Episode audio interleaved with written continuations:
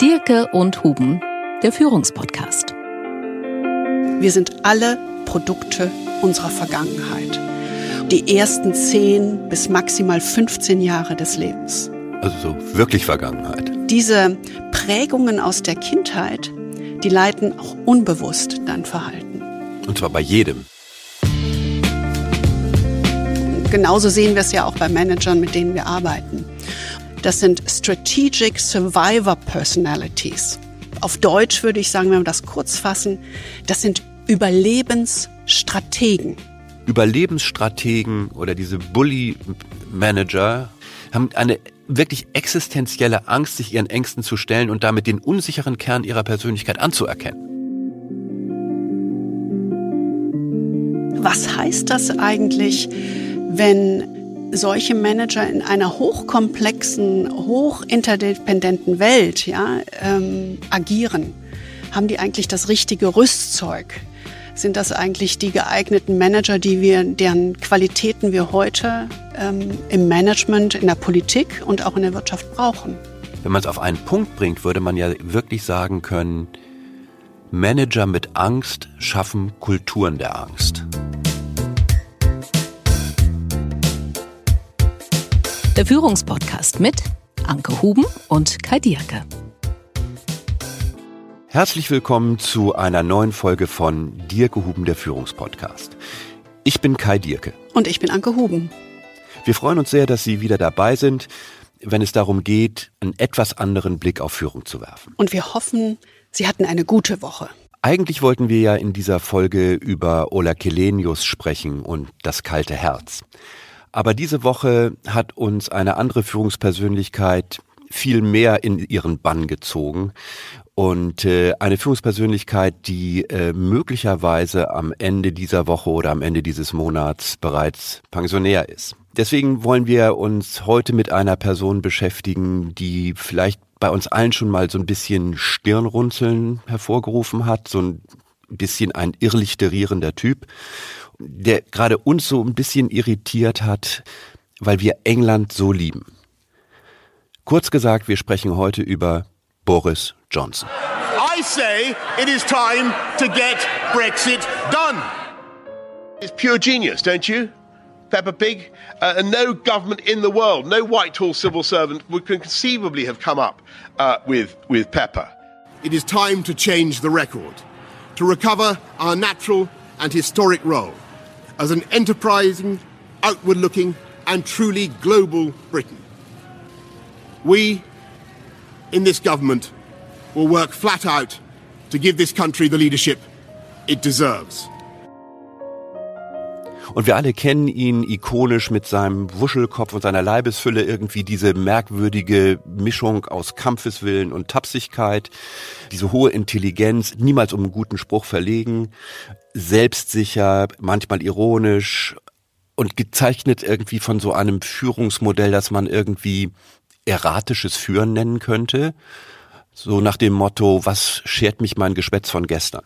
Mhm, und er kommt einem ja so manchmal vor wie ein angriffslustiger Clown. Genau. Und das tatsächlich so sehr, dass sein ähm, Pressesprecher kürzlich in den sozialen Medien zum Besten gab, Boris sei kein kompletter Clown. Ja, genau. Interessante Perspektive auf den eigenen Chef. Genau, und das betonen zu müssen. Also unvergessen, ich meine, jeder hat diese Bilder im Kopf, die durch die Nachrichten gingen, als er Fähnchen schwingend an einem Kranseil durch die Luft flog. Ja. Und das war, da war er Londoner Bürgermeister. Unvergessen auch seine polarisierenden und kernigen Slogans und seine brachiale und sehr unstete Verhandlungsführung. Sozusagen diese Pirouetten in Sachen Brexit. Immer ein Hin und ein Her.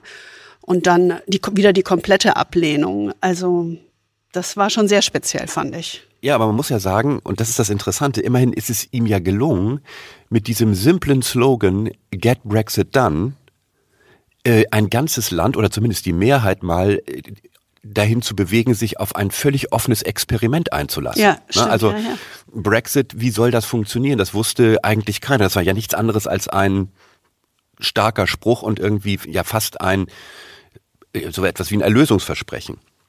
Und was ja auch fasziniert ist, dass er sich eigentlich so lange gehalten hat. Denn ich meine, bisher ist diese ganze Brexit-Story ja nun nicht unbedingt äh, eine echte Gewinnergeschichte. Also, mhm. und auch wenn man die Corona-Politik sieht, so diese Todeszahlen in England und auf der anderen Seite gleichzeitig die, diese unglaublich erfolgreiche Impfkampagne, irgendwie zeichnet sich ja schon ab seit einiger Zeit, dass unter der Führung von Johnson und mit diesem ganzen Brexit im Hintergrund England eigentlich ärmer, isolierter und auch zerrissener ist als vor seinem Amtsantritt. Und deswegen ist es ja so interessant, sich mal zu überlegen, was macht Boris Johnson eigentlich aus? Also diese Führungsperson zu verstehen und mal zu sagen, wer ist eigentlich Boris Johnson und warum? Und vor allen Dingen auch, wie konnte so jemand wie er überhaupt an die Macht kommen? Es geht um Boris Johnson, ja, das ist schon spannend genug, ihn zu verstehen. Aber das Spannende ist auch, dass wir ja Charaktere wie Boris Johnson durchaus im Management von Unternehmen antreffen. Ja, das stimmt. Das ist ja nicht ganz unähnlich von Manager, Charakteren und Profilen, mit denen wir zusammenarbeiten. Also wir wollen eigentlich anhand des Beispiels von Boris Johnson auch den Blick dafür schärfen, wie solche Persönlichkeiten im normalen Managementumfeld ticken, was sie ausmacht und warum sie so erfolgreich sein können. Deswegen achten Sie doch mal drauf, ob Sie Ähnlichkeiten erkennen mit Kollegen in Ihrem Umfeld. Genau, also es geht um den Typus, ne? Um den Typus Boris Johnson. Boris Johnson als Beispiel, aber nicht nur um Boris Johnson. Aber lass uns mal mit Boris Johnson anfangen. Was müssen wir wissen, um Boris Johnson zu verstehen? Dafür sollten wir vielleicht einfach mal uns anschauen, was eigentlich in der letzten Zeit so los war um Boris Johnson herum. Und mich erinnert das immer irgendwie, wir haben ja vorhin auch drüber gesprochen, irgendwie an so eine Mischung von Downton Abbey und The Crown. Äh, und dann mit so einer gewissen, äh, mit so einem gewissen Einsprengsel noch von Monty Python. Ja, also im Augenblick hat man so den Eindruck, die beste Serie läuft nicht auf Netflix, sondern in der Wirklichkeit. Boris Johnson steht im Mittelpunkt dieser Serie als Premierminister, der zu Zeiten einer globalen Pandemie in seinem Amtssitz in der Downing Street 10 Party feiert und damit gegen alle Regeln verstößt, die diese Regierung selbst entworfen hat. Also nach dem Motto, ich stehe offensichtlich und meine Regierung stehen offensichtlich über dem Gesetz. Und äh, aus dieser ersten Party, die so hohe Wellen schlug und die ihm schon, äh, ich sage mal, ziemlich in Bedrängnis gebracht hat, sind mittlerweile irgendwie, ich glaube, erst wurden es zwei, dann wurden es drei und am Ende sogar 16 Partys. Es kommen bestimmt noch mehr. Und das Interessante war, diese Partys waren dann doch irgendwie Arbeitstreffen. Das darf man nicht verwechseln. Und als ich das alles gehört habe und dieses ganze, dieses ganze Windende, musste ich wirklich an Monty Python denken. Und zwar, und zwar an diesen genialen Sketch mit John Cleese, The Ministry of Silly Walks. Der Minister für lächerliche Gangarten. Good morning. I'm sorry to have kept you waiting, but I'm afraid my, uh, my walk has become rather sillier recently, and so it takes me rather long. Und, und wenn man auf Boris Johnson im Augenblick schaut, muss man sich wirklich sagen, ist er eigentlich der Prime Minister of Silly Excuses? Also der Premierminister der albernen äh, Ausflüchte. Und äh, das Bild verfestigt sich immer mehr. Ja, das Thema Partygate und Arbeitstreffen, das war so ein bisschen der letzte Tropfen, ne? Ähm, oder nochmal ein fetter Tropfen, ähm, der das Umfragetief für Boris Johnson nochmal verstärkt hat. Seit, er befindet sich ja praktisch seit der Corona-Krise in diesem Umfragetief. Ja, absolut. Untersuchungsbericht, haben wir alle gehört in den Nachrichten, wirft den Verantwortlichen in der Downing Street Führungsversagen und Regelbrüche vor. Die Polizei ermittelt. Also das ist schon, ist schon etwas. Starker ja? Muss man sich mal in Berlin vorstellen. Ja, genau.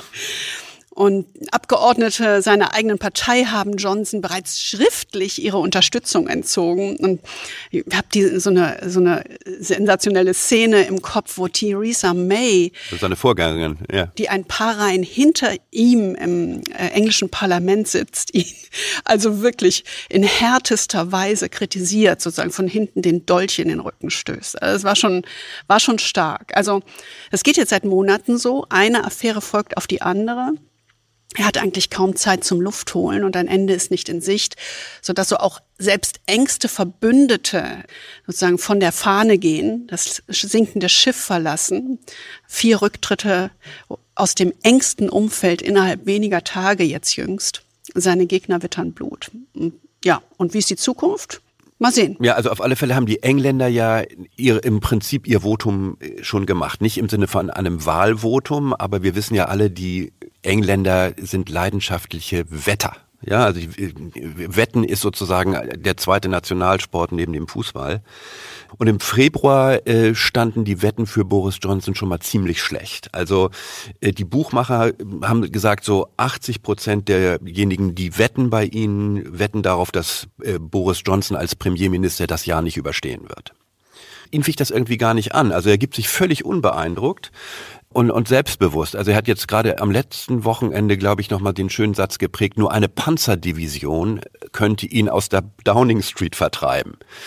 Und diese Wortwahl ist natürlich super interessant, denn Panzerdivision ist natürlich eine Erfindung der Deutschen aus dem Zweiten Weltkrieg und mit dieser Wortwahl macht er natürlich eine interessante Verbindung, äh, nämlich er diffamiert damit seine Gegner, als würden sie mehr oder weniger an der Seite der Hunnen stehen. So, das ist ja dieses schöne alte Schimpfwort, das die Engländer im Krieg für die Deutschen geprägt haben. Oh, ja. Also so ja. dieses wirklich wieder so dieses Ich gegen alle. Ne? Das ist ein typisches Bild. Also die Situation ist klar. Die Frage steht im Raum und die wollen wir uns jetzt wirklich ganz konkret angucken. Was müssen wir wissen, um Boris Johnson zu verstehen? Mhm. Wer ist eigentlich dieser Boris Johnson? Was steckt in ihm drin? Und um das zu verstehen, könnten wir den Rahmen mal etwas größer spannen, weil das ist ja das, was wir sozusagen, wir beide mit der Muttermilch in unseren ersten intellektuellen Schritten, Muttermilch. intellektuellen mit Muttermilch in den ersten Schritten im Coaching gelernt haben vor 20 Jahren. Das hat mich an Manfred Ketz de Vries erinnert, ein Psychologe an der Business School in INSEAD bei Paris. Und der hat uns gesagt, es gibt drei Prinzipien, dessen man sich immer bewusst sein muss. Und das ist sozusagen so die Hintergrundschablone, vor der wir uns Boris Johnson jetzt angucken. Das erste Prinzip ist, wir sind alle Produkte unserer Vergangenheit. Und mit Vergangenheit meinte er nicht, naja, die ersten Schritte im Job, sondern mit der Vergangenheit meinte er die ersten zehn bis maximal 15 Jahre des Lebens. Also so wirklich Vergangenheit rein in die Kindheit sich das genau. angucken.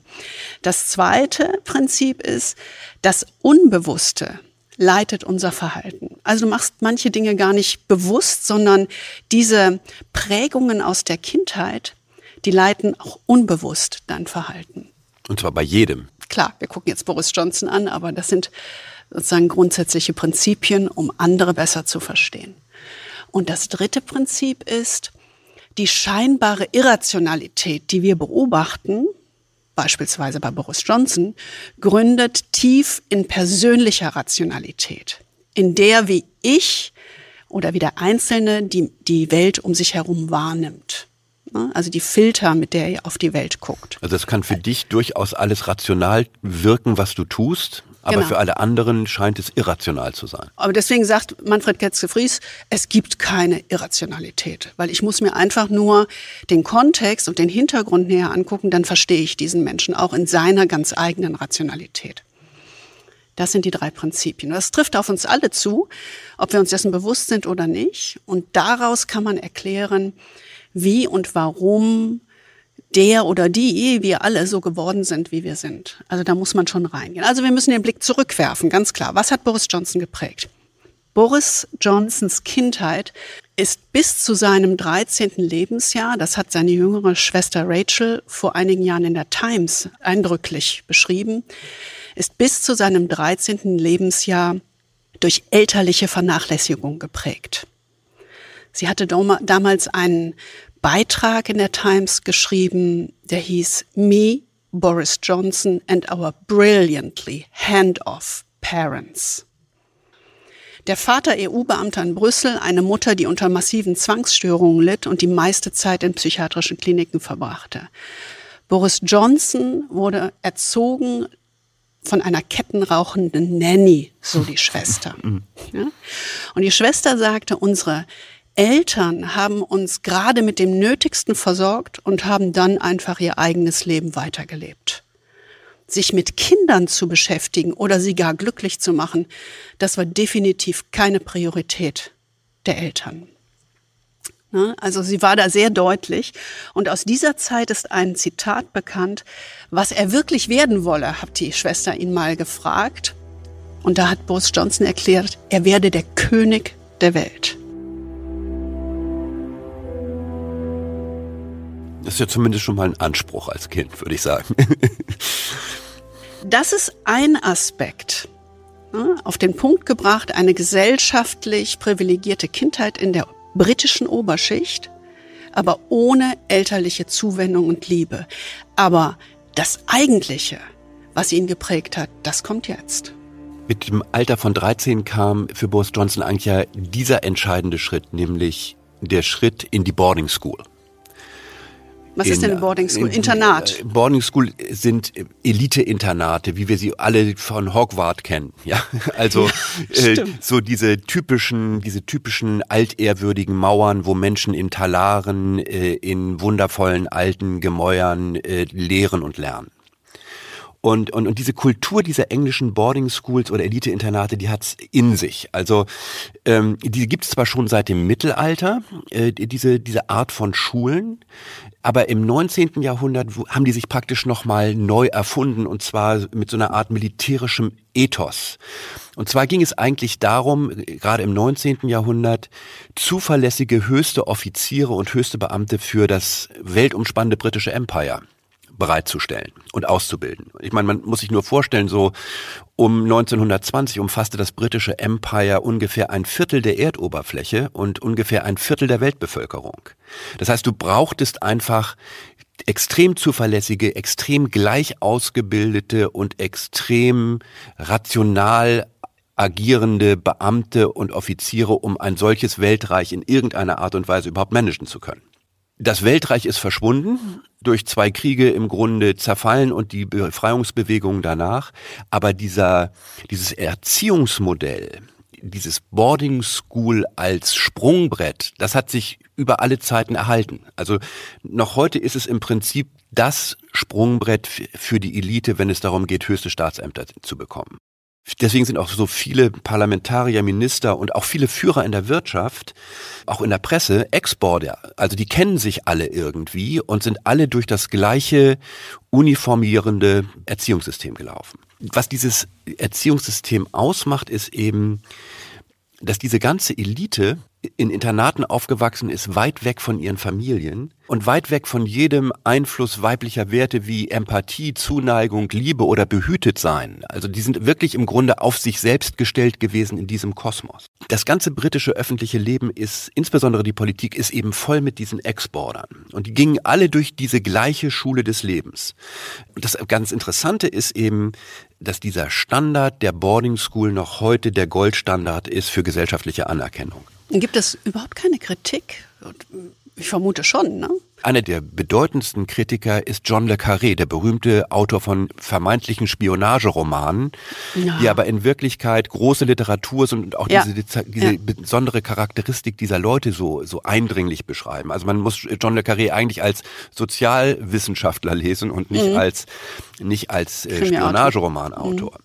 Da diese Elite eben so dominant ist und alle durch diese Schule gegangen sind, wäre das ja so ein bisschen, ist das ja so ein bisschen wie das Diskutieren mit den Fröschen über die Trockenlegung ja, der stimmt, Tümpel. Ja. Wer will das schon? Ja. Also es ist im Gegenteil ganz anders. Es ist eher so, dass man sagt, dass selbst diejenigen, die keine Internatsschule besucht haben und es zu etwas gebracht haben, die versuchen so zu tun, als wären sie Boarding Schoolers. Das hörst du zum Beispiel an der Sprache, an der Art der Aussprache, dass man versucht, äh, sich in Gestus und Habitus dieser Boarding School Ideal anzunähern, auch wenn man gar nicht da gewesen ist. Ähm, und vor allen Dingen versucht eben, versuchen eben die, die nicht da gewesen sind, ihre Kinder auf diese Boarding Schools zu bringen, nach dem Motto, meine Kinder sollen es mal besser haben. Denn der Besuch dieser Boarding Schools wie Eton, Oxford und so weiter, also Eton in der ersten Stufe und diese Boarding Schools der ersten Stufe und hinterher dann Oxford und Cambridge und so weiter, das ist natürlich der sicherste, ja sozusagen der Königsweg, um die ganze Familie dann in diesem ja noch sehr stark von Klassensystem geprägten Gesellschaft aufsteigen zu lassen. Jetzt kann man ja sagen, Boarding Schools, England, boah, ja. Ja, das ist ein persönliches Einzelschicksal, aber ähm, das betrifft ja eigentlich mich nicht. weil wir gesagt haben, wir gucken uns auch sozusagen Manager an, die in diesem oder in einem ähnlichen Umfeld groß geworden sind. Und was unsere Erfahrung ist, dass diese Spuren der Vergangenheit, die in einem Ex-Border wie dem britischen Premier Boris Johnson oder auch seinem, einem seiner Vorgänger David Cameron klar zu sehen sind, die gehen weit über diese speziellen Elite-Internate hinaus. Also solche Spuren können überall dort entstehen, wo Kinder in einem System bar jeder Zuneigung und Emotionen groß werden. Egal ob im Familien- oder im Schulkontext. Das kann dir ja überall passieren. Ne? Also es ist, ganz ähnliche Systeme können auch außerhalb der Boarding School sich entwickeln. Genau, das ist praktisch die reine Form, ist die Boarding School. Ne? Also wie, wie funktionieren eigentlich solche Systeme? Und das ist schon spannend. Also solche Systeme sind Systeme, die Druck aufbauen, die höchste Ansprüche setzen und zum Funktionieren erziehen. Das ist wie Dressur eigentlich. Kinder in diesen Systemen wachsen quasi in Institutionen auf, in denen alles verregelt ist und in denen sie ihre Gefühle nicht zeigen können und dürfen. Sie sind in diesen Systemen ständig von Gleichaltrigen umgeben, die ebenso verängstigt sind und dadurch auf der Suche nach einem Sündenbock sind, die also jedes Anzeichen von Verletzlichkeit bei den anderen aufspüren und ausnutzen. Und dieser ständige soziale Druck von Gleichaltrigen trichtert dir ein, es gibt hier keinen sicheren Platz. Sieh zu, dass du überlebst. Das ist einfach ein brutales System. Ne? Bei mir kommt jetzt eine Erinnerung hoch. Ich bin nun nicht in einem solchen System aufgewachsen, habe aber am Rande in meiner Kindheit ähnliche Erfahrungen gemacht. Und ich habe dieses Gefühl, dass Gruppen gefährlich sind, mein ganzes Leben lang gehabt. Mhm. Also ich erinnere mich noch an Insert, genau dieses, diese erste Erfahrung vor 20 Jahren mit Manfred Getze-Fries, wo er fragte, wie nehmt ihr denn die Gruppe hier wahr? Und waren so 20 Leute und alle sagten, oh, das ist so toll. Ach, das ist so schön, sich auszutauschen. Das ist so, so, ach, wir denken alle so gleich. Und die waren alle irgendwie so im euphorisch, Himmel. Ist, ja. ja. im Himmel ist Jahrmarkt, all, euphorisch, fanden das alle ganz toll. Und ich saß da nur und dachte, Gott, wenn ich jetzt an die Reihe komme. Okay, ich sag jetzt, wie ich es denke. Und dann habe ich gesagt, this is a bunch of lions. Also, ihr seid hier ein Rudel von Löwen, ja? Also, sorry, ich sehe euch so. Ähm, und das ist dieses, dieses Bunch of Lines, das ist genau auch dieses System in diesen Boarding Schools oder in diesen lieblosen Umgebungen, in denen man aufwächst. Das prägt einen. Und wer so aufwächst, der kann gar nicht anders als machiavellistisch denken und versuchen, immer einen Schritt voraus zu sein, sich möglichst aus Schwierigkeiten heraushalten, Gefahren vorhersehen und dieses vorgetäuschte Selbst, das sie nach außen darstellen, dieses Selbstbewusstsein immer weiter zu stärken. Ne? Manchmal zurückhaltend, manchmal schikanös gegenüber anderen. Aber wir entwickeln, wenn du so über Jahre geprägt bist, entwickelst du eine Persönlichkeit, die zum Herrschen geboren ist, aber immer auch irgendwie auf der Flucht ist. Ja, also so born to run sozusagen. Ne? Ja.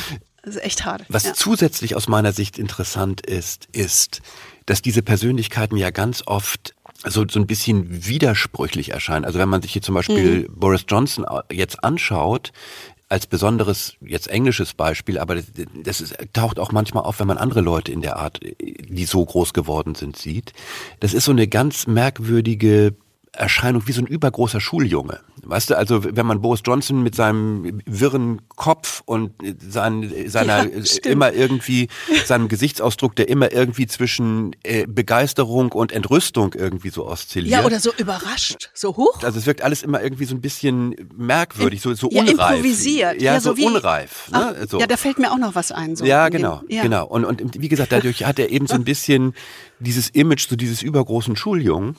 Mhm. Und, und das stimmt eben auch irgendwie, denn in diesen, in diesen Systemen entwickeln diese Boarding School Absolventen eben so eine Tendenz irgendwie so inkongruent jung zu bleiben. Also das ist so ein, so ein, es gibt so diesen von von Karl Gustav Jung gibt es diesen Begriff aus der Psychologie, äh, den Begriff pur aternus Komplex. Also diesen Komplex ewig jung bleiben zu müssen. Und das ist so ein bisschen so so ein erwachsener Mensch, dessen emotionales Leben auf dieser jugendlichen Ebene stehen geblieben ist.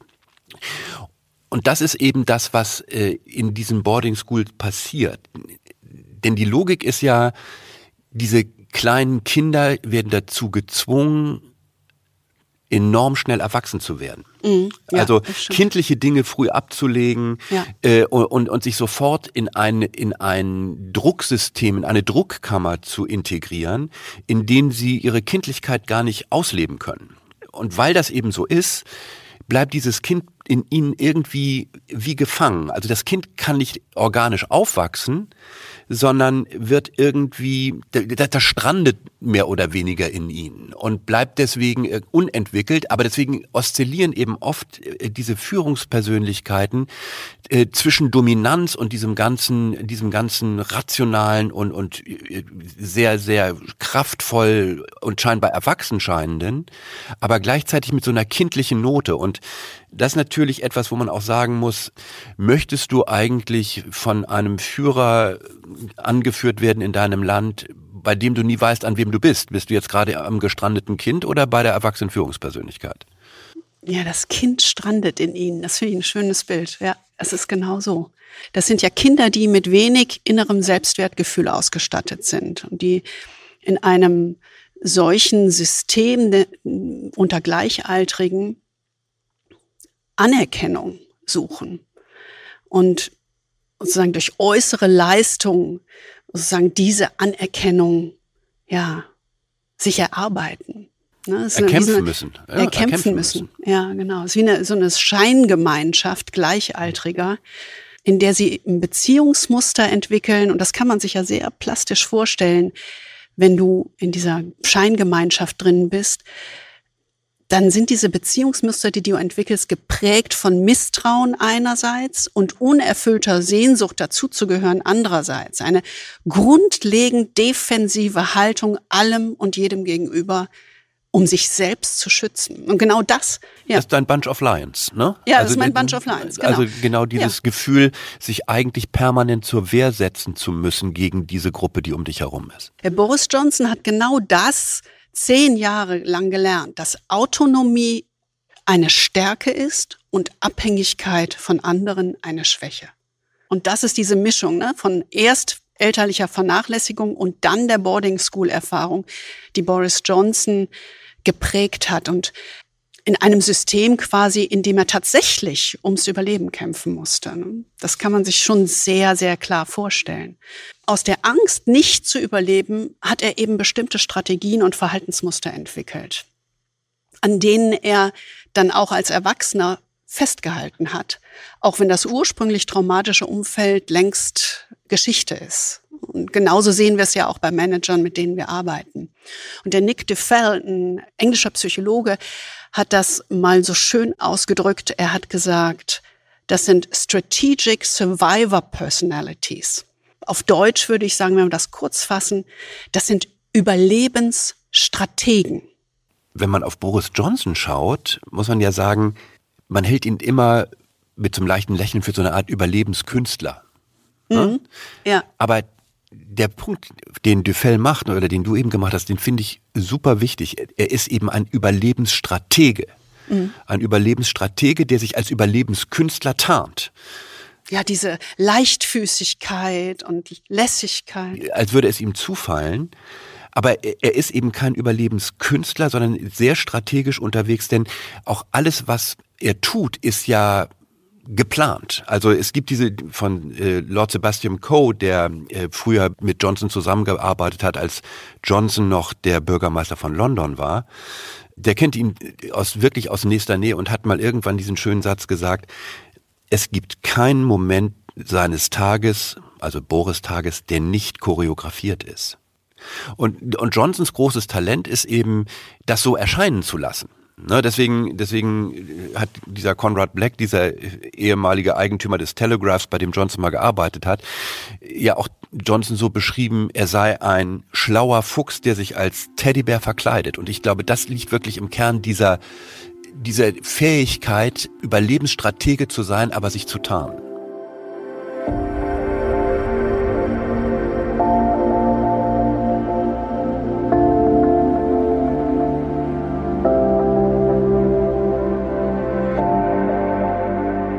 Für uns sind, wir haben das ja so ein bisschen rauskristallisiert, eigentlich drei Muster entscheidend.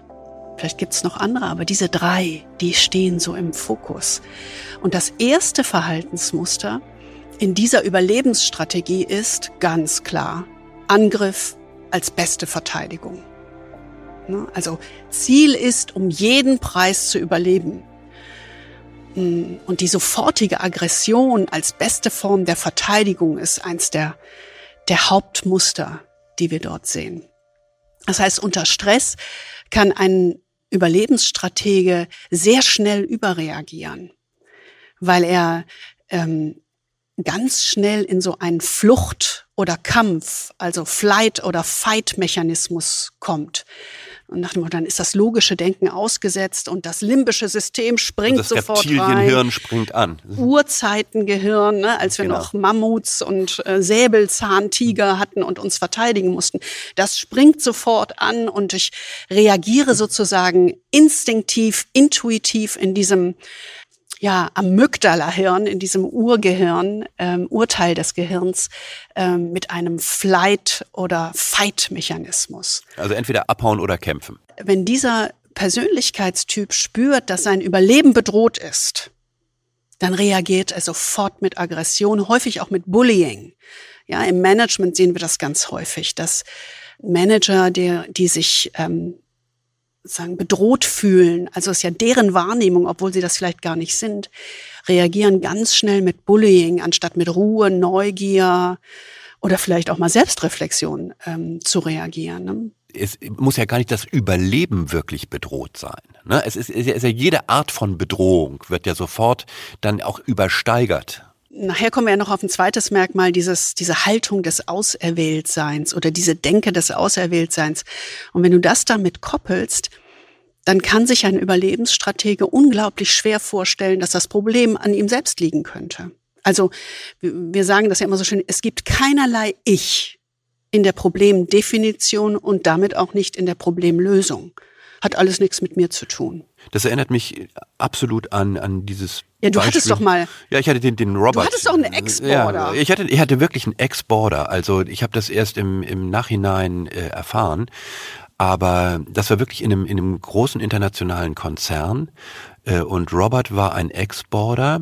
Ähm, Wie gesagt, ich wusste das am Anfang nicht. Aber was ich wusste von Robert war, dass er von allen Kollegen als völlig unbewegliche, aggressive Kraft irgendwie beschrieben wurde. Also das war, das war jemand, der war in einem, in einem Führungsteam und das ganze Führungsteam wurde eigentlich überschattet davon, dass man keine sinnhafte Diskussion mit Robert führen konnte, äh, wenn es darum ging, dass er in irgendeiner Art und Weise inhaltliche äh, Kompromisse schließen musste oder sich in irgendeiner Weise in einen, in einen gemeinsamen Konsens einfügen musste ähm, oder in irgendeiner Art und Weise mit ihm sich auch in so eine Art Win-Win-Situation äh, hineinbegeben muss, sondern der, der Robert war immer derjenige, der nicht weicht, egal worum es ging. Also völlig intellektuell unbeweglich, aggressiv und vor allen Dingen immer in dem Modus unterwegs, ich muss gewinnen, ich muss die Oberhand behalten, egal worum es geht. Und das natürlich in, in einem Unternehmen, in dem es darum geht, zusammenzuarbeiten äh, und in irgendeiner Art und Weise gemeinsame Projekte voranzutreiben, ist natürlich absolut fatal. Ne? Also für den war im Grunde jedes auch noch so kleine Zugeständnis an, an Verlust. Ja, und das war wirklich faszinierend zu beobachten. Und erst im Nachhinein habe ich dann äh, erfahren, dass er eben aus dieser ganzen Boarding School Kultur kommt. Und das erklärt natürlich einen großen Teil dieser, dieser Verhaltensweisen. Und um das dann eben auch zu verstehen und um es eben in gewisser Weise auch vielleicht abzumildern, muss man einfach verstehen, dass hinter diesen Bullying-Taktiken eben vor allen Dingen Angst und tiefe Unsicherheit stehen. Und das merkte man ihm auch an, wenn man ihn ansah. So im Grunde so eine, wie soll ich sagen, so eine Art charakterliche Zerbrechlichkeit. Diese Bully-Manager, die haben Angst und sie verbreiten um sich Angst als Vorne-Verteidigung, damit sie die Oberhand behalten. Also ich weiß noch in mein, einem meiner ersten Gespräche war ich mit Robert und sagte, ja, wir müssen jetzt mal miteinander sprechen. Es gibt diese Thematik, äh, dass Kollegen von Ihnen wahrnehmen, dass es sehr, sehr schwer ist, mit Ihnen zu verhandeln und äh, irgendwie zu Kompromissen zu kommen. Und äh, Robert sagte nur, Kai, I totally disagree. Ja? So, so und, dann, stehst du erstmal sozusagen mit der Rücken, mit dem Rücken zur Wand und sagst ja, wie? Ähm, jetzt muss ich ihm erklären, ne? So, also ja, diese, weil das aber, so alles so offensichtlich war. Genau, Jeder sagt also es ist aber einfach sozusagen voll erstmal sozusagen Punch on the nose nach dem Ja. Motto, äh, ich sehe sehe es völlig anders. Ja. Und, und das ist eben genau dieses immer die Oberhand und immer in der Kontrolle sein wollen, äh, weil die natürlich früh gelernt haben, dass jedes kleine Zeichen von Verletzlichkeit oder Schwäche von anderen ausgenutzt wird. Ne? Deswegen übt dieses Bullying eben so auch so eine, so eine furchtbare Kraft auf andere aus.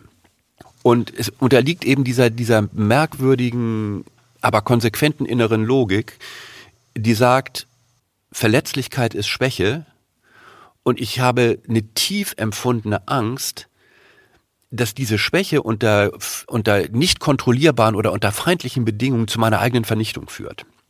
Na, das, deswegen kann man so sagen, so diese Überlebensstrategen oder diese Bully-Manager oder Bully-Politiker haben eine wirklich existenzielle Angst, sich ihren Ängsten zu stellen und damit den unsicheren Kern ihrer Persönlichkeit anzuerkennen. Die spalten diese Angst völlig ab, denn unbewusst haben sie Angst vor der Angst sozusagen. Wenn sie, wenn sie diese Büchse der Pandora öffnen und sich mit sich selbst befassen und versuchen, durch Reflexion sich selber zu verstehen, dann haben sie Angst davor, sich dadurch selbst zu vernichten. Und das macht eben das Arbeiten mit denen so unglaublich schwierig. Es kommen Bilder wieder hoch von einem Coaching eines Managers in einem DAX-Konzern. Da hatte der CEO, Vorstandsvorsitzende, zu ihm gesagt, weißt du, du bist kulturell nicht tragbar. Du musst mal gecoacht werden, so nach dem Motto. Ne? Auch ein schönes Das- Mandat. Auch ein ganz, ganz toll. Da reißt sich jeder drum. Also Shotgun-Coaching. Shotgun-Coaching, genau. Äh, Da reißt sich wirklich jeder drum. Und also er wusste genau, der CEO hat das zu ihm gesagt und jetzt sollte ich mal mein Glück versuchen. Und ich nenne ihn mal Peter, ne? hat natürlich einen anderen Namen. Deiner hatte ja auch einen anderen Namen. Ne? Wir verwenden ja nie Klarnamen. Peter hatte eine in ganz anderer Weise nicht Boarding School Erfahrung, aber ähm, elterliche Vernachlässigung und Mobbing in der Schule. Hatte eine Hi- Historie, die ihn sein gesamtes Managementleben lang geprägt hat. Äh, und der ist da nicht rausgekommen. Es war sehr, sehr schwer. Also, was er machte, ähm, ich erinnere mich noch an diese erste Sitzung. Da hat er mit allen Mitteln versucht anzugreifen. Das dauerte, ich erinnere mich, das dauerte vier Stunden, hast du erzählt, oder? Es war echt anstrengend. Und, und ich bin da nicht gewichen und habe sozusagen ne, immer wieder rein, sozusagen neu angefangen, ähm, bis er dann ganz langsam mh, verstanden hat, dass er hier nicht gewinnen kann. Ne? Also nicht, wenn er angreift, sondern dass ich ihm eigentlich Gutes will, damit ich ihn stärker mache und besser mache in der Zusammenarbeit mit anderen. Er konnte ums Verrecken nicht verlieren, benimmt sich wie die Axt im Walde, ist brutal vernichtend, zeigt vor aller Augen, dass andere intellektuell nicht so stark sind wie er. Also einer nannte ihn Caligula, ja, also den Schreckenskaiser. Also es war wirklich. ich, ich meine, ich erinnere mich, Boah. wir haben ja damals drüber gesprochen, wo ich gesagt habe, wo ich, ich dachte so, viel Glück. Ja, weil Ja. das ist ja wirklich auch was, was Ja. man fast nicht gewinnen kann, so eine Situation. Ne? irgendwann hat er verstanden, dass er das so, ähm, dass er damit mit dieser Strategie, wo sich dann viele einschüchtern lassen würden, in diesem Coaching nicht, ja, nicht reüssieren könnte, nicht gewinnen konnte. Ne? Das Dramatische ist eigentlich, dass Überlebensstrategen, die so geprägt sind, eben innerlich nicht stark sind, sondern vor allem von Angst beherrscht sind. Also diese, diese schroffe Direktheit von Peter oder auch dieses raubeinige Poltern äh, dieses schuljungen Führers, nenne ich das jetzt mal Boris Johnson, das wurzelt ja in einer Angst, ähm, bloßgestellt zu werden, ähm, geschwächt zu werden. Das ist ja, das ist ja eigentlich das Drama. Es ist genau das Gegenteil von dem, was sie tun. Und wenn wir, also auch mit Peter war das so in, in langen Gesprächen dann langsam hinter diese Fassade dieses Bully-Verhaltens schauen können, dann, dann sieht man da Furcht und Verunsicherung und eigentlich so eine Zerbrechlichkeit des Charakters. Bully-Manager haben Angst. Und das macht sie in ihrem Verhalten extrem polar. Also wenn, wenn kleinste Anzeichen wahrgenommen werden, dass ähm, eine Gefahr im Raum sein könnte, dann driften sie ganz schnell in angstgetriebenes, unkontrolliertes Verhalten ab, weil sie alles als Bedrohung interpretieren. Und umso stärker das Schutzbedürfnis, desto schärfer ist die Reaktion. Und bei Peter sah man das sehr, sehr klar. Damit setzen Überlebensstrategen oder Bully-Manager sich und ihr Umfeld dauerhaft unter Stress. Ne, das hat Folgen. Aber wenn wir nochmal auf, auf Boris Johnson gucken, unter dem äh, Aspekt, den du ja sozusagen als ersten Aspekt jetzt genannt hast, äh, dieses Angriff ist die beste Verteidigung. Dann kann man natürlich sagen, dieses ganze Get Brexit Done Thema, also in dieser Polarität, war natürlich ein typisches Manöver für so einen Überlebensstrategen. Maximalforderungen, äh, äh, keine Zugeständnisse, nicht irgendwie so eine Art Win-Win-Sicht auf die Dinge nach dem Motto, wie können wir das Beste für England oder für Großbritannien und Europa rausholen, sondern immer dieser polternde Auftritt, äh, eine Haltung, die eigentlich, hat man ja gesehen, diesen Chefunterhändler Michel Barnier irgendwann fast in die Verzweiflung getrieben hat ähm, und auch nur Kopfschütteln hervorgerufen hat. Also dieses, dieses unbedingte, dieses Angreifen, selbst auf die Gefahren, dass einem alles um die Ohren fliegt, auf Deutsch gesagt, konnte man in diesen, in diesen Brexit-Verhandlungen ja extrem gut beobachten. Wenn man jetzt heute auf die Situation schaut, wo Boris in die Enge getrieben wird und er im Grunde um sein politisches Überleben kämpft, dann sieht man auch genau jetzt zum Beispiel in dieser Partygate-Affäre äh, dieses Muster Angriff ist beste Verteidigung, bloß kein Zentimeter zurückweichen irgendwie. Also erst versucht man, anstatt zu versuchen zu sagen, tut mir leid, war dumm, kommt nicht wieder vor, bedauere ich zutiefst. Nein, es geht erstmal darum, äh, diese, Arbe äh, diese Partys zu Arbeitstreffen umzudefinieren, was ja absurd ist geradezu. Und dann kommt noch so ein zusätzlicher Effekt hinzu, als nachdem jetzt diese ganze Partygate-Affäre immer mehr Dynamik aufgenommen hat und die, und, und, und die Bedrohung für Johnson eigentlich immer stärker wurde, geht er jetzt so in einen brutalen Angriffsmodus gegenüber dem Oppositionsführer, also von der Labour-Partei, den Keir Starmer. Ja, also der hat das ja immer wieder auf die Agenda gebracht. Und jetzt macht Johnson so ein Manöver, dass er auf einmal dem Starmer vorwirft, er hätte in seiner Zeit, als äh, äh, Starmer Staatsanwalt in London war, versäumt, äh, diesen pädophilen äh, äh Jimmy Savile, diesen, diesen, Ach, diesen Moderator, ja. diesen, nicht, er hätte den, als er Staatsanwalt war, der, äh, hätte er den nicht ausreichend verfolgt. Ne? Also äh, und, und unterstellt ihm damit, dass er eigentlich ein Pädophilen davon hat kommen lassen. Und also zwar, irgendwas ausgraben aus der Vergangenheit, genau. was, was längst schon ad acta ist. Genau, also es ist ja schon ad acta. Dieser Vorwurf ist seit langem widerlegt. Aber er wird eben hervorgehoben und als bewusst gezielte Waffe, egal ob es jetzt wahr ist oder nicht, gegen, gegen diesen Kirstamer äh, eingesetzt. Und ich meine, damit hat natürlich der Johnson jetzt mittlerweile auch eine Art rote Linie überschritten, denn äh, denn zum einen hat es dazu geführt, dass dieser Starmer jetzt irgendwie von einem Mob bedrängt wurde, die ihn als pädophilen Beschützer irgendwie äh, angeklagt haben. Und, und äh, Boris Johnson wurde dann gefragt, äh, er müsse sich doch jetzt dafür entschuldigen äh, nach diesen Vorkommnissen. Und Johnson weigert sich standhaft, sich für diese Äußerung zu entschuldigen. Und wie gesagt, damit ist diese rote Linie überschritten, denn mittlerweile fordern ihn ja auch äh, Mitglieder der eigenen äh, Partei, der Tories, auf, sich zu entschuldigen und sagen, das ist einfach inakzeptables Verhalten. Mhm. Also erstes Muster Angriff als beste Verteidigung, weil verlieren ist keine Option. Ne? Für Überlebensstrategen ähm, oder ja, Manager, die man von außen als Bully-Manager bezeichnen würde. Das zweite Muster ist eine Abspaltung von Emotionen. Überlebensstrategen, die in diesem Umfeld groß werden, lernen, sich von ihren Gefühlen und Ängsten abzukoppeln, um überleben zu können. Das ist wie so ein Einkapseln. Das heißt aber eben nicht, wenn sie diese Emotionen einkapseln, dass sie keine haben, mhm. ne, sondern sie haben nur keine Kontrolle darüber. Mhm. Im Kern dieser ganzen Überzeugung steht ja etwas, was wir irgendwo alle gelernt haben, dieses rationale Weltbild. Also sozusagen die Errungenschaft irgendwie der westlichen Zivilisation, dass alles irgendwie rational und logisch begründbar sein muss. Und auch mein Handeln irgendwie rational und logisch begründbar sein muss. Jeder Politiker, jeder Wirtschaftsführer würde immer sagen, Emotionen dürfen keinen Einfluss auf meine Entscheidung haben. Äh, und weil das eben so ist, weil wir in diesem rationalen Ideal groß geworden sind und in England eben nochmal in ganz besonders scharfer Form, werden Emotionen eigentlich als irrational geächtet und verdrängt oder wie du sagst, auch eingekapselt.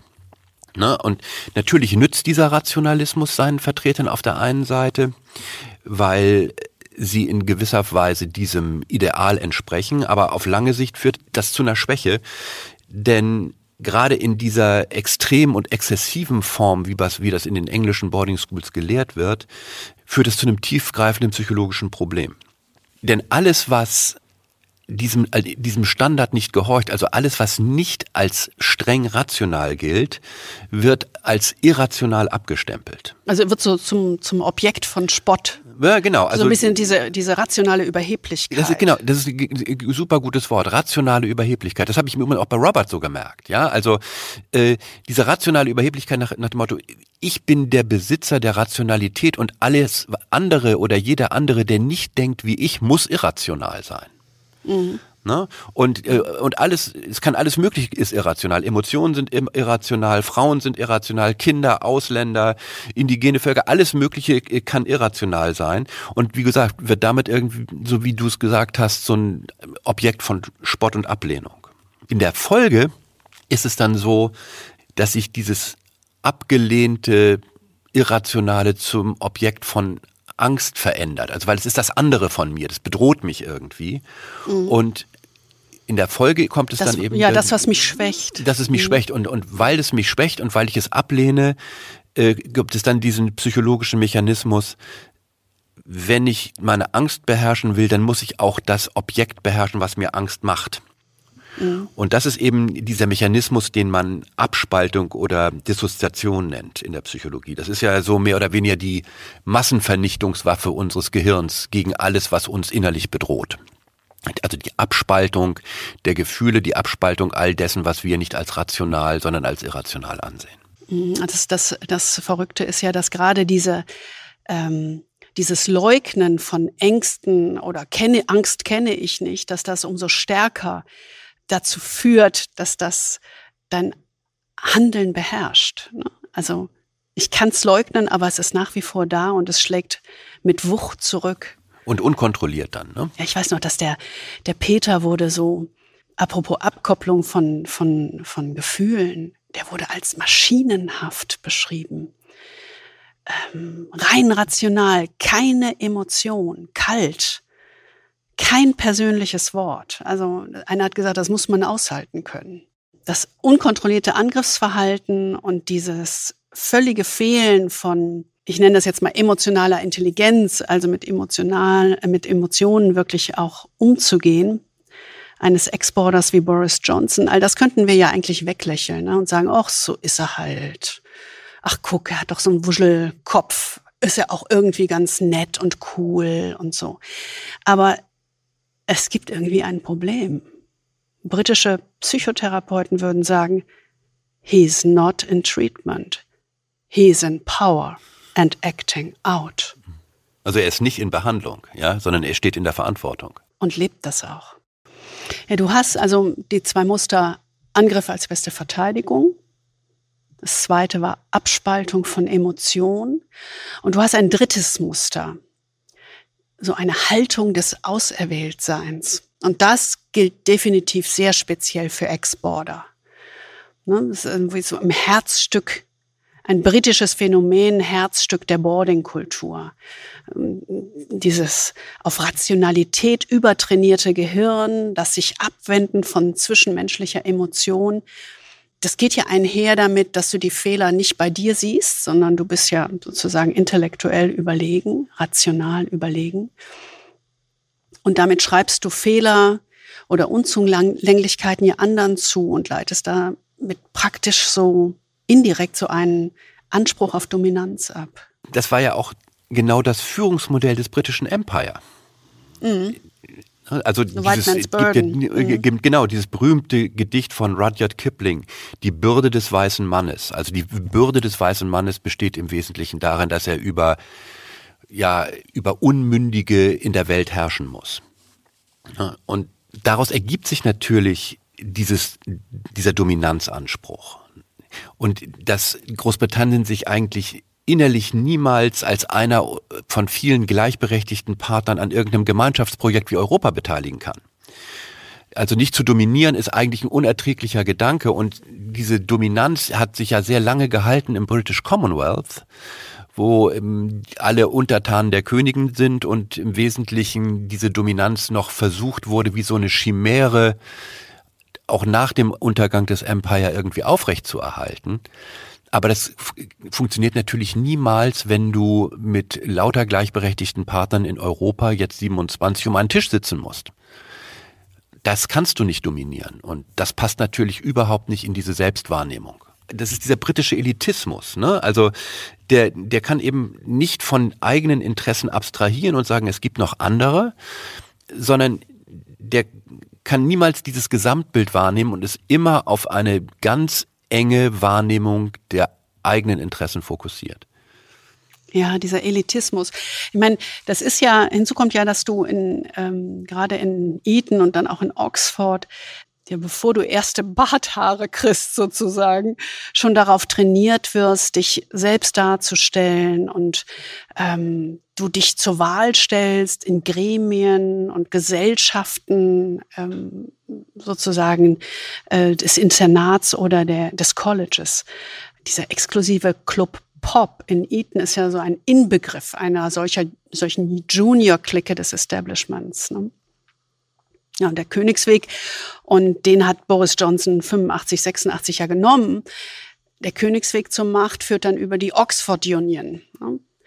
Dessen Vorsitzender war Boris ja 85, 86. Es ist so ein super schicker Debattierclub, der Diskussionen über Weltthemen abhält ne, und dazu dann häufig auch prominente Redner einlädt. Also schon sehr, sehr, sehr exklusiv. Also der Elitismus wird dort sehr stark geprägt. Das Interessante ist ja, dass, dass es wirklich ernstzunehmende Kenner von Oxford und dieser, dieser ganzen Debattierclubkultur gibt, die sagen, die Fähigkeit, die du in Oxford eigentlich lernst, besteht gar nicht so sehr darin, die Welt oder die verschiedenen Disziplinen oder Wissenschaften kennenzulernen, sondern das, was du in Oxford eigentlich lernst, ist dein Umgang mit Worten.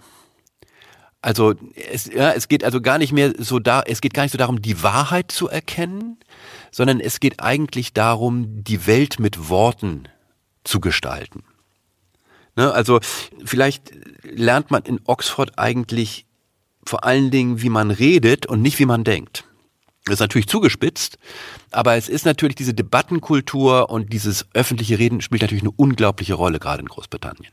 Und man sieht das natürlich auch, wenn man Boris Johnson beobachtet. Ne? Also diese ganze politische Haltung und dieses ganze politische Vorgehen von ihm ist ja jetzt nicht von Detailismus oder von Kleinteiligkeit nee, das, geprägt. Das war doch mehr so Kampagnen, die er gefahren hat, ne? So coole genau, also, Begriffe. Also man, genau, also man muss sich, man muss sich nur einfach mal das, den Kontrast Scholz und Johnson vorstellen. Äh, aber so Johnson stand immer für diese großen Begriffe, ja, die die Menschen begeisterten. Also get Brexit done und get Brexit done wiederholt bis zum allgemeinen Überfluss. Aber es war natürlich am Ende nichts anderes eine, als eine emotionale oder emotionalisierende Kampagne ohne wirklich tragfähigen Plan dahinter. Mhm. Ja, wir sehen ja heute, dass das eigentlich ein Experiment mit offenem Ausgang war, auf das sich Großbritannien nie im Detail vorbereitet hat. Aber das in, sozusagen, das ist ein bisschen die Welt als Wille und Vorstellung. Ne? Get Brexit done.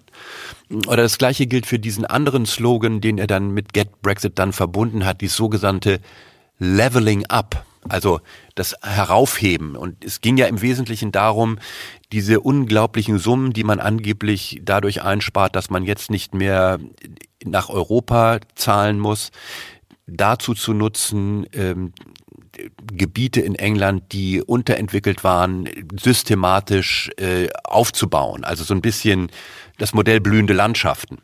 Ne? Also Leveling Up war im Grunde sowas wie die blühenden Landschaften, aber eben ohne diese Milliardentransfers, die es im Aufbau Ost gegeben hat. Es war ein großes Wort, aber es stand nicht wirklich was dahinter. Und genauso ein Beispiel ist dieses Global Britain. Mhm. Das ist jetzt ja auch der große Slogan. Global Britain. Das ist so ein bisschen ein Wiederkehren von Rule Britannia. Ne? Und es ist eigentlich nichts anderes als irgendwie so ein Anknüpfen an eine vermeintlich gloriose Vergangenheit Großbritannien als global eigenständige Handelsmacht, die innerhalb der Blöcke China, USA und so weiter äh, als gleichwertig anerkannt wird. Und bis heute gibt es nicht mal ein unterschriebenes Handelsabkommen mit den USA. Also der Punkt ist, es gibt große Parolen, die Welt als Wille und Vorstellung, die, mit der er versucht, im Grunde äh, die Bevölkerung für sich zu begeistern. Aber wenn man diese Box aufmacht, ist nichts drin. Ja, jetzt könnte man sagen, Boris Johnson ist ein Einzelschicksal, aber das ist es eben nicht. Das ist das, ähm, das Harte daran. Also nicht nur auch nicht, es sind auch nicht nur Exporter, sondern wir sehen ja in unserer Arbeit im Management durchaus eine ganze Reihe von Führungspersönlichkeiten, die diese, ja, diese Muster Angriff, beste Verteidigung, die Abspaltung von Emotionen und auch so ein gewisses Überlegenheitsgefühl, auch wenn das speziell britisch nochmal ist, aber ein gewisses intellektuelles Überlegenheitsgefühl an den Tag legen. Also es ist schon wirklich sehr speziell und ich meine, solche Showcases, ähm, die sind ja allgemein bekannt. Ferdinand Piech, äh, Warren Buffett, Jack Welch, das sind alles so sehr bekannte Beispiele, die jetzt nicht in der Boarding School groß geworden sind, aber in, einer, in einem, Umfeld elterlicher Vernachlässigung. Aber die sind eigentlich nur die Spitze des Eisbergs. Denn ähm, in der täglichen Arbeit, wir haben es an Robert ja und ja auch an Peter gesehen, ähm, begegnet uns das immer wieder. Und das sind Menschen, die aufgrund ihrer Vergangenheit und der Überlebensstrategie, die sie entwickelt haben, in einer hyperdefensiven Weise reagieren. Also sie erzeugen Stress für ihr Umfeld, sind aber nicht in der Lage, wirklich damit umzugehen. Sie sind unfähig, Fehler einzugestehen. Sie bevorzugen eher Lösungen, die von Eigeninteresse geprägt sind. Und also das mal so, noch mal so als, als Grundgedanken mitnehmen. Was heißt das eigentlich, wenn solche Manager in einer hochkomplexen, hochinterdependenten Welt ja, ähm, agieren? Haben die eigentlich das richtige Rüstzeug? Sind das eigentlich die geeigneten Manager, die wir, deren Qualitäten wir heute ähm, im Management, in der Politik und auch in der Wirtschaft brauchen? Wenn man es auf einen Punkt bringt, würde man ja wirklich sagen können, Manager mit Angst schaffen Kulturen der Angst.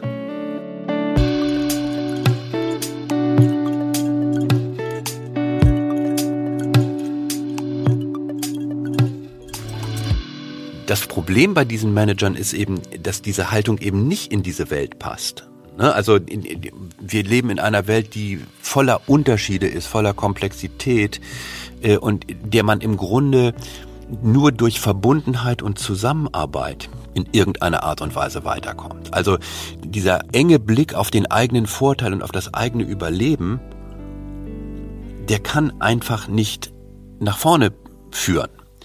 Äh, jemand, der in, in so einem Elite-Internat oder unter ähnlichen Bedingungen groß geworden ist, ist kaum in der Lage, echte Kompromisse zu schließen. Das haben wir an Robert gesehen. Ja, absolut. Ähm, oder, oder auch nur irgendwie das Vertrauen in irgendetwas Gemeinschaftliches, in eine Win-Win-Lösung oder sowas. Das ist außerhalb deren Lösungsraum, mal, Denkraum. Ja, ja, genau, außerhalb deren Lösungs- und Denkraum. Und, aber genau das ist es ja, was heute in der Politik und Wirtschaft so nötig ist. Darauf kann man ja nicht verzichten.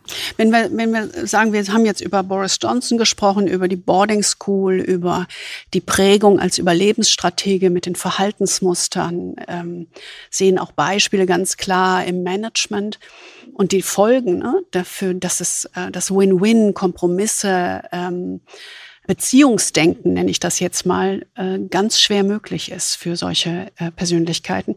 Was nehmen wir denn dann mit, wenn wir nach vorne schauen, äh, für Führung in Politik, aber auch in Wirtschaft? Was würdest du denn sagen? Wenn ich das auf den Punkt bringen müsste, gibt es aus meiner Sicht zwei Lehren oder zwei Dinge, die wir mitnehmen müssen. Das eine ist eher vielleicht England-spezifisch, aber das andere ist auch ein bisschen allgemein. Also wenn wir auf England schauen, kann man, glaube ich, sagen, Boris ist nicht das Ende. Es war ja auch Cameron davor. Genau, also Boris ist nicht das Ende, sondern ja. äh, wenn man auf die genau die gleiche Prägung, ja. Wenn man auf die genau und wenn man auf die Kabinette schaut, äh, äh aus denen sich Premierminister im Allgemeinen ja rekrutieren, dann gibt es immer noch eine enorme Anzahl von Boarding School Absolventen mhm. in den bestehenden Kabinetten. Ich glaube sogar Johnsons Kabinett war das Kabinett mit den meisten Boarding School und Eliteschulabsolventen seit Jahrzehnten. Und deswegen müssen wir uns einfach darauf einstellen, dass ähnliche Typen wieder hochkommen werden. Ja, ganz sicher. Die Pipeline ist ja voll. Und das Ideal bleibt weiter bestehen. Ja. Das zweite große Lernfeld ist vielleicht so ein bisschen äh, ein allgemeineres. Überlebensstrategen und Bully Manager sind nicht aus der Zeit gefallen, sondern sie gibt sie immer noch, aber sie sind nicht mehr zeitgemäß. Also sie sind für Politik und Unternehmen mehr denn je ungeeignet. Ja, und ich, ich kann es nach wie vor nicht verstehen. Ich meine, seit Jahren, also seit mindestens 20 Jahren, seitdem wir das enger beobachten, ähm, wird immer wieder über neue Führung, moderne Führung, Einbindung und so weiter geredet. Aber es kommen auch immer wieder solche Führungskräfte, wie wir sie eben als Charaktere beschrieben haben, an die Spitze von Unternehmen oder in die obersten Managementränge, was komplett diametral dem entgegensteht, was eine moderne Führung eigentlich sein sollte. Es gibt aber noch einen weiteren Punkt, den ich, den ich wichtig finde. Und das betrifft uns als Deutsche, die wir ja immer so ein bisschen mit unserem politischen Führungspersonal gerade in der letzten Zeit hadern. Es gibt ein sehr gutes Buch von dem englischen BBC und, und, und Financial Times Journalisten John Kampfner aus, glaube ich, aus dem Jahr 2020. Das heißt, Why Germans Do It Better. Und der beschreibt darin, dass äh, nach den Erfahrungen des Dritten Reiches Deutschland irgendwie zu einem Musterbeispiel geworden ist für Maß und Mitte, auf Ausgleich ausgerichtet, auf Stabilität bedacht. Und das kontrastiert natürlich total mit dieser äh, Politik der, äh, des Aufruhrs, den es in England gibt. Also Kampfland nennt das ein erwachsenes Land. Und deswegen Was, sollten Deutschland? wir uns ja Deutschland ein erwachsenes Land. Mhm. Ja. A grown-up grown up country. Dieses Hadern mit unseren langweiligen Führern in Politik oder auch in Wirtschaft. Diese ständige Kritik, wie langweilig denn beispielsweise Olaf Scholz ist. Ich weiß nicht, in komplexen Zeiten und vor dem Hintergrund dessen, was wir gerade besprochen haben, finde ich, kann man auch genauso gut sagen oder besser sagen, boring is the new sexy. Ne? Also ich finde, wir sollten nicht so einem falschen Führerbild hinterherlaufen, sondern anderes wertschätzen. Also Kompromissfähigkeit, Zähigkeit im Aushandeln, Ausgleich, Einbinden, nicht more words than thoughts. Also sich da mal selbst hinterfragen, warum wir eigentlich mit der Kritik so schnell sind und wollen wir eigentlich sowas wie Boris Johnson? Einen Überlebensstrategen? An der Spitze einer Regierung. Und eines noch ganz am Schluss. Es ist ein wunderbares und notwendiges Faktum politischer Biologie, dass wir nie wissen, wann unsere Stunde geschlagen hat.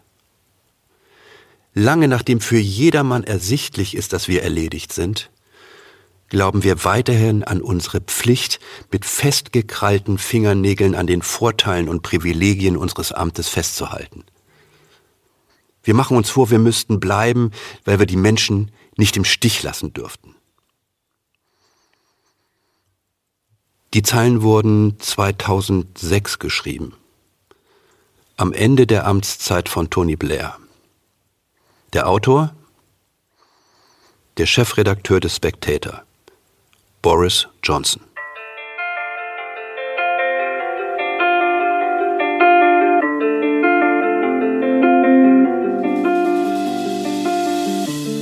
Das war unser Podcast Boris Johnson. To be or not to be. Wir hoffen, Sie fühlen sich inspiriert, gut unterhalten und vielleicht auch etwas nachdenklich. In jedem Fall freuen wir uns auf Ihr Feedback, Ihre Ideen und Ihre Fragen, wie immer. Und wir haben auch Fragen an Sie. Welche Erfahrungen haben Sie mit Überlebensstrategen in Ihrem Umfeld? Und zweitens, was ist eigentlich Ihr Weg, mit diesen umzugehen? Erzählen Sie uns davon. Wir freuen uns und mailen Sie uns gerne. Unsere E-Mail-Adresse finden Sie in den Show Notes und der Beschreibung dieses Podcasts. Wie immer wünschen wir Ihnen auch in der kommenden Woche Freude am Führen. Und äh, wir sind am nächsten Donnerstag wieder bei Ihnen. Dann geht es um Ola Kelenius. Diesmal wirklich. Diesmal wirklich. Diesmal wirklich Ola Kelenius. Oder das kalte Herz.